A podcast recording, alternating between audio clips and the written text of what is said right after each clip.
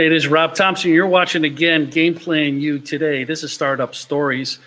Uh, we got a great, great guest on today, a legend in the sports industry, T J Nelligan from Nelligan uh, Sports Marketing. If you were involved in the industry, in the, uh, especially in the nineties and the two thousands, you knew this agency was a powerhouse. He is a powerhouse. His story is amazing. Um, he's an author of the book, Live Like Sean, and, and it's just, I read it, and, and it's just incredible. It, it really moved me and made me think about my behavior as a parent, as an adult, and, and as a sports industry professional. So he's coming up in a second. Uh, this is Gameplan U Today. We are a platform for uh, sports tech founders, those who are the innovators, those who are changing the world and disrupting the world on how we watch, engage, and consume sports. So that's gameplan u dot org for more information. This is part of our Startup Stories and our podcast series that we run. Please subscribe if you want to. Uh, T J is going to come up and he's going to tell us um, his story, story about Sean, the book, everything else that he's done uh, in his career. Stay with us. We'll be right back.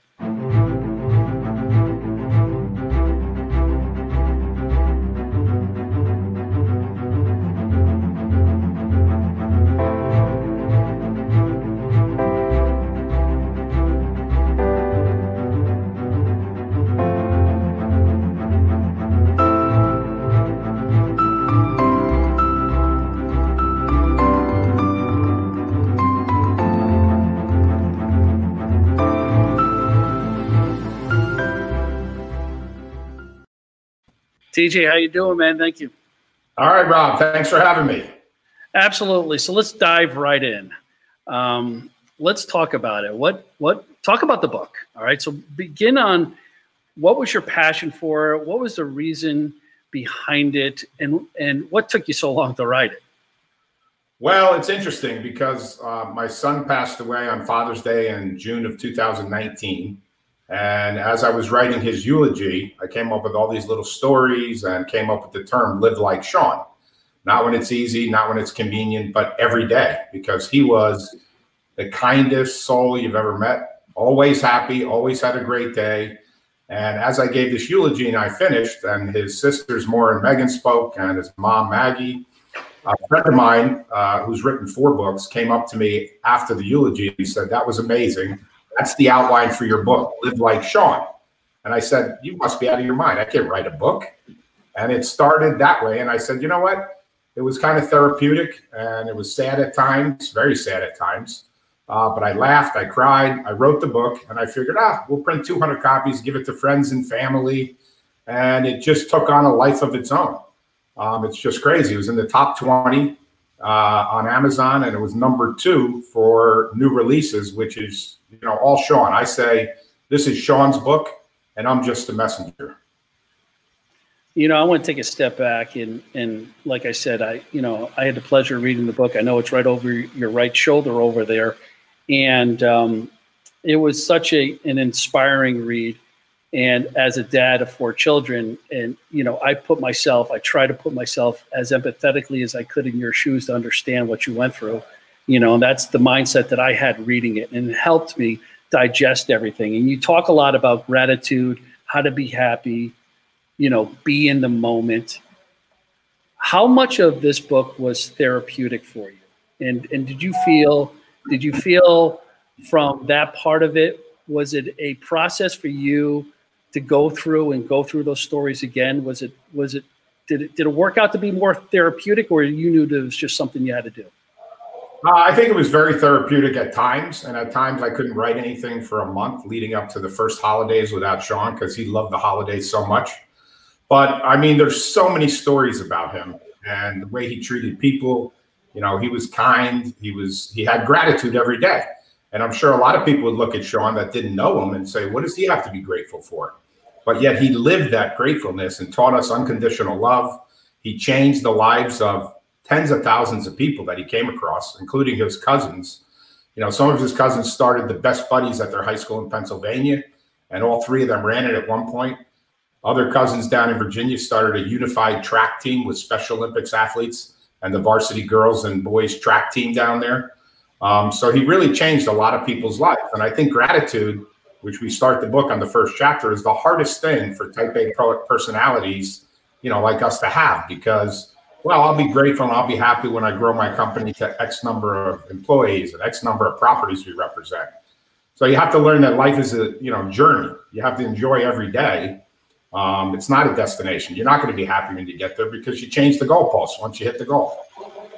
Yeah, that's very true. And, and for you, I mean, what was that thing, you know, that just with reading the book, you know, I think it's going to mean something different than everybody that reads it, you know, especially depending on where you come from in your life. And that resonated with me about the gratitude part, um, and then being in the moment part as well. But how did you change when you, you know, when Sean was, you know, when you guys were with the Special Olympics and you run the World Games and you're sharing all that, and with the inn that you had and going to all the games together and the Super Bowls. But when you, what did a light go off in your head of the gratitude and being in the moment, or was this something that you really discovered later on after he passed? No, I think I realized it when, when he got to about his teen years. Um, you know, the beginning is very hard for parents because nobody tells you positive things that are going to come, no positive outcomes. They only tell you what he can't, what he won't be able to accomplish in life. And I realized by watching him when he became a teenager, we used to call him the mayor. I mean, he would walk into a room and he had that it factor that everybody wanted to be near him. Everybody wanted to talk to Sean. Uh, it was truly amazing. And I think that, you know, being present is very difficult for us as well, because, you know, you're in a room and you see a more important person in the back of the room. So I say, oh, Rob, I'll be right back because I want to go talk to this big executive, see if I can make a deal with him. So I think by watching him and his behavior and the kindness and being present, we never left the sporting event early, ever. You're not allowed to leave in the seventh inning or the fourth quarter. We were the last people out of the stadium at every game. Yeah, I mean, the Derek Jeter story was perfect about how he forced you to stay. You wanted to leave. I got to get out of here. I would get an Uber home. And because you stayed, you saw one of the greatest moments in Yankee and baseball history and sports history. Right, exactly. I mean, you know, the game was won. The Yankees are winning by three, and it's the top of the ninth. So I'm like, come on, buddy, let's go. Let's get out of here and beat the traffic. Right. It's not over yet, Dad. What are you talking about? Sit down. And Sit I, down. Yeah. yeah. Of all the great moments in Jeter's career, that's probably, you know, that's a Hollywood ending. It was unbelievable, and we would have missed it. Yeah. No, I mean, I agree with you. I just, that resonated with me about, you know, when you said, put your cell phone down, pick your head up. Focus right on the person you're talking to. And it literally, usually I read the book, I was telling Rachel on the, on, you know, I lived down in Sarasota, Florida. So we were fortunate enough. I'm on the beach. I got, I, you know, I got the book out to read it. And typically I'm on my phone. Listen, I put my phone down for the rest of the day, you know, so you're, the impact that the book has already had is, impact, you know, that part of it made me remind myself, you're right. I'm not going to get this moment back, you know? So anyway, so if you, you wanted any feedback on it, the book works. Thank you. I appreciate it. Yeah. So, so talk about, you know, talk about the part of it that resonated the most with you. What was the part that maybe was the most painful to write? Um, well, I think that the hardest part for me to read wasn't what I wrote, but the letters in the back of the book. Everybody started sending me cards and letters, and we decided to put them in the book. And I couldn't get through any of these. The cousins, his, you know, his grandmother, his grandfather, his aunts, his uncles. And those, I, I realized that Sean had all those gifts. And, you know, some special needs people, people look at them like they're lacking certain things. In some ways, those were assets to him. You know, he could enjoy life more than us mere mortals do, really. And those letters showed me that he touched everybody. Yeah, I mean, it, it, they were, they were. They were pretty special. I also liked the little quotes you had in each chapter, you know, from that related back to the people you're talking about. So that was really, really well written book, and I enjoyed it. It was uh, if you're if you're anybody in the sports industry, obviously, and, and a busy executive, I highly recommend it. But so I want to talk about that. I want to talk about a little bit more about, you know, you as an entrepreneur and balancing family and the things that were thrown at you, trying to drive a business, trying to keep employees happy, um, and then having this as part of your life at a at a at a critical time. I mean, you were building a very, very popular sports marketing company. You built a, a massive one. You know, what was that like trying to juggle? Because we all have challenges, whether it's going through family challenges, you know, divorce, move, whatever, loss of job, the economy crashing. How did you, what was your mindset like? Where were you mentally? Well, I think I said that, you know, I, I wouldn't have started Nelligan Sports Marketing if I didn't have Sean. So I would look at him and say, he can't do this. What am I scared of? Let's push like an entrepreneur, put all the chips on the table and let's take a run at this thing. And, you know, after the first couple of years, it just took off like crazy. We grew a great company. And then, uh, you know, Learfield called one day uh, and we ended up selling to our competitor, Learfield. Um, but, you know, I had a twenty-five year run in the college sports marketing business and I loved it. And I always spoke at colleges and universities. And I always try to tell all these students that if you get up on Monday morning and you're going to a job, you're in the wrong job. It has to be a passion. You can't be really good at something unless it's a lifestyle and a passion, not a job. And that's the way I looked at it. I never worked a day in my life. The last twenty-five years in, in college sports was just amazing. And the people I met and, you know, all the different college towns I got to go to, it was just an amazing experience. And then later when Sean got older, he and his best buddy, Bobby, uh, his teammate from Special Olympics, worked at a restaurant me and a couple guys owned. And they also worked in accounts receivable at Nelligan Sports. So they were the best employees. They took such pride in it. And they'd come in and they'd do all the uh, accounts receivable, mail all the bills out, and loved going to all the events and the camaraderie with their colleagues at Nelligan Sports they loved. Um, and that's what people have to realize is, you know, you should hire special needs people because they're the best employees. They take great pride in their work, and especially in sports. These two loved it. They knew more about sports than I did. And I, you know, I'm in the sports business. Sean knew every player of every team. And while they couldn't read or write or do math, I talk about in the book, sports math. You know, so one day we're sitting there and we're watching T V and the scores are going across the bottom. And he starts telling me who's winning the games because he had memorized all the logos in college sports. And then if we're at a football game, he'd say, Dad, Giants are winning seven nothing, another touchdown, fourteen nothing. And I'd be like, what's seven plus seven? I don't know, but he knows two touchdowns is fourteen. Sounds like my math. Same page. You know, the, the story you shared, I thought was great too, about how um, the security guard at your building, Rocco, and, you know, you're leaving and he says goodbye to Rocco. You're like, how do you know him? He's like, well, I just met him. It was, your, it was his first day, right? His first day at work, he meets the security guard, which I didn't know because he came up. His mom dropped him off. And at the end of the day, we're leaving the building. And he goes, hey, Bruno, see you tomorrow. And I'm like, I walked by this guy for ten years. And I'd say, hello, good morning. I didn't know what his name was. ten years I walked by him. And here's Sean just being friendly, talking to anybody, and actually caring what their answers are. You know, people say, oh, how are you doing? They, they don't even listen to your answer. He cared when he asked the question what the answer was. Yeah, uh, I thought Bruno, I said Rocco. You know, Bruno, Rocco, you know the Italian. Those old Italian guys are all the same. Um, So no, I thought I thought that was a great story. So, talk about your time with Special Olympics. Talk about tell that story on how you said, you know, we have to have that here in the United States, and how you got involved in that whole process. Well, it started when I had lunch with a fraternity brother in New York City. Sean was about five years old, and he was on the board of Special Olympics New Jersey. And Don Slatt told me about Special Olympics and said you should come to the summer games at the College of New Jersey, you know, and check this out. So I reluctantly took Sean with me. He was very tiny at the time. He's on a backpack on my back. And we started walking around, watching people run track and swimming and softball. And everybody's high-fiving and hugging each other. And I realized Sean can be an athlete. And so that was around nineteen ninety-five I got involved. And he still wasn't old enough or strong enough to participate.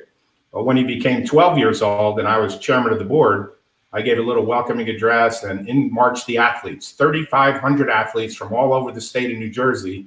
And I saw Sean marching in and high-fiving the law enforcement, which there's thousands of them there. And I realized, wow, this is a big day. And I'm sitting up on the stage with a little tear coming out of my eyes, you know, thinking, wow, he can be an athlete. He can participate in sports. And then over the next ten, fifteen years, he became really good at basketball, loved basketball. Um, but I remember a, A small kid goes dribbling by him one time. He gets out of the way, and he lets the kid make a layup. So I say, Sean, you're taller than that guy. You got to block the shot. He's like, Dad, that's not nice. That was great. You're like, he, he can't play defense. He's too nice to play defense. Right. Uh, it's well, no, it is. A, a pass, an assist is a turnover in our game. You just shoot. It's a classic. But you guys ended up building a facility. You raised a ton of money, and you built a facility in New Jersey. Talk about that. Yeah, I was on the board there for about fifteen years, and uh, when I was chairman, we raised enough money to build a facility that has tennis courts, bocce courts, soccer fields outside, a basketball uh, gym, as well as volleyball inside. We have a library and a learning center uh, for families to come and learn, and there was a gym where the athletes could work out as well. So Mark Edenson was the president of Special Olympics New Jersey at the time, and a very entrepreneurial guy. Uh, and we went to the board and said, this is what we want to do. And it was Prince Tennis Racket's old uh, warehouse.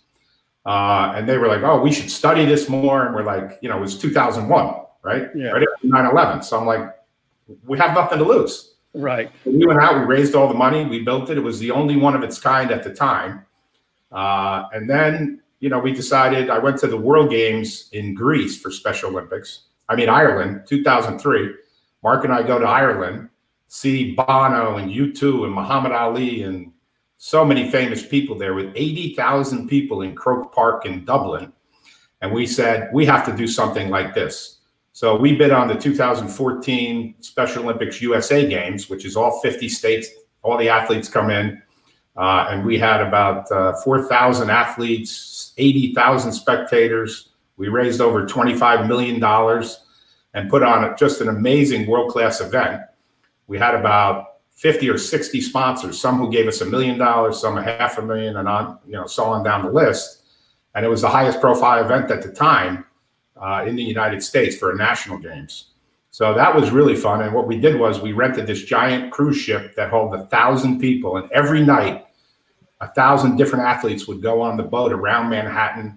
You know, when are they going to ever get the chance to do that? And we built a boardwalk themed theme park with all the rides and boardwalk games and Jersey style, you know, uh, arcade games and everything. So they had just a great time. And as I said at the time, you know, it took us four years to raise all the money, organize the event, and we were in business for one week. Um, so that was that was a really gratifying experience to see all of these athletes win medal. And Sean won. He played bocce at the at the uh, U S A Games, and he won a gold and a silver medal. So I was very happy. Yeah, that's awesome. Well, I hope you invited Bruno to the ceremony. Yes. Bruno actually came to our Christmas parties after that. Of course he did. Of course, right. you finally you finally know him now. Right. Uh, so T J, talk about talk about what advice or what words of inspiration would you say to those parents out there who are watching this that may have a special needs child? Um, We are going through that same type of, you know, trials that you went through earlier on. What what advice would you give to them? Well, I think it's really hard the first five or ten years because you're just finding out about this. Like in Sean's case, you know, he wasn't a child born with Down syndrome. We thought we took home a perfectly healthy baby boy. And then, you know, everything starts unraveling. And then you're going to doctors and therapists and physical therapy and all these things. Um, but after a while, once he became in his teen years and started participating in sports and working at all these jobs, you know, you really don't see the disability. There comes a day where you see what they can do and they can achieve, and you really don't see the disabilities anymore.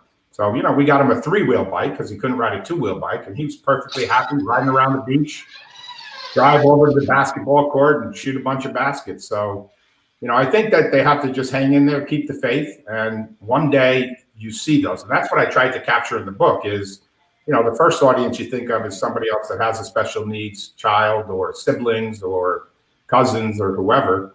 Um, but after a while, they have more gifts to give than we do as, quote, normal people. You know, those are assets that they have. All those, all those different things of being present in the moment and having gratitude and being genuinely happy. Like, he didn't know what he couldn't do. He only knew what he could do. And I think the hardest part for parents is to realize Sean didn't feel like, you know, he, he was any less. It's the parents, because it's your dreams that were shattered. Sean's dreams were shattered. He was perfectly happy to be alive. He was having a great time. He walked around like he owned the place. And he treated Derek Jeter or any other famous person, Eli Manning, when he'd meet him in Hoboken, the same as he did Bruno the doorman. You know, Well, back to Bruno again. Bruno always finds his way into this story. Um, you know, I was I, I was sharing before um, we jumped on about um, my my my experience working with special needs kids in summer camp every summer uh, when I was in high school with the city of West Haven, which is a you know suburb of New Haven, and I worked with the the Tall Oaks Camp, which were kids with autism, Down syndrome. Um, any other disability. We had about fifty of them, and most of which uh, participated in Special Olympics. But as a seventeen, eighteen year old kid, you know, who I thought I was going to work with, uh, you know, played baseball all day. But when I went into this camp the first year, I start, I stayed all the way through college, um, was that not only did I fall in love with them, but their parents. And I met so many special parents, and there, there is no discrimination. When I learned, there's no discrimination of what kids, what parents have children with special needs. There's no, you get it.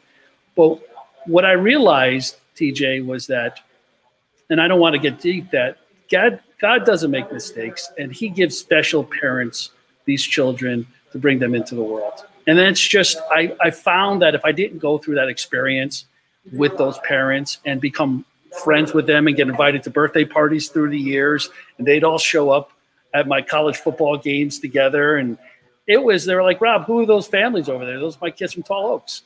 And um, so your book had meaning to me, and I know a lot of other people that are going to read this. And, you know, God didn't make a mistake. He gave Sean to, to special people, to you and your wife and to your family. And so thank you. Thank you so much for sharing your story about Sean with us. Well, thank you. We we always said, you know, his mom, Maggie, and his sisters, Maura and Megan. And, you know, we always said that, you know, God gave us the perfect child and gave Sean the perfect parents. And you don't see that in the beginning, but you learn to grow into that, and you realize that how lucky were we to have someone so magnificent like Sean in our lives. Yeah, absolutely. No no doubt about it. And and reading your story was special. It, it definitely made my day. And I, I thank you for being on the show today. Thank you. Pleasure. How could, how could people uh, find the book? Uh, T J Nelligan dot com. It's on. A, it's everywhere bookstores are sold: Amazon, Barnes and Noble, uh, any bookstore. And you can go to T J Nelligan dot com and our Facebook, LinkedIn, uh, and Twitter, T J Nelligan, uh, to learn more about Sean's story. Fantastic. Well, thanks again. I appreciate you guys, you being on. Uh, you are a, a true legend in the industry, and a true legend as a parent, and you and Maggie and your family, and Uh, it's been a real honor for me today, so I appreciate it. That's T J over there. I'm Rob. You're watching uh, Gameplan U today. Take care, everybody. Thank you, Rob. You bet.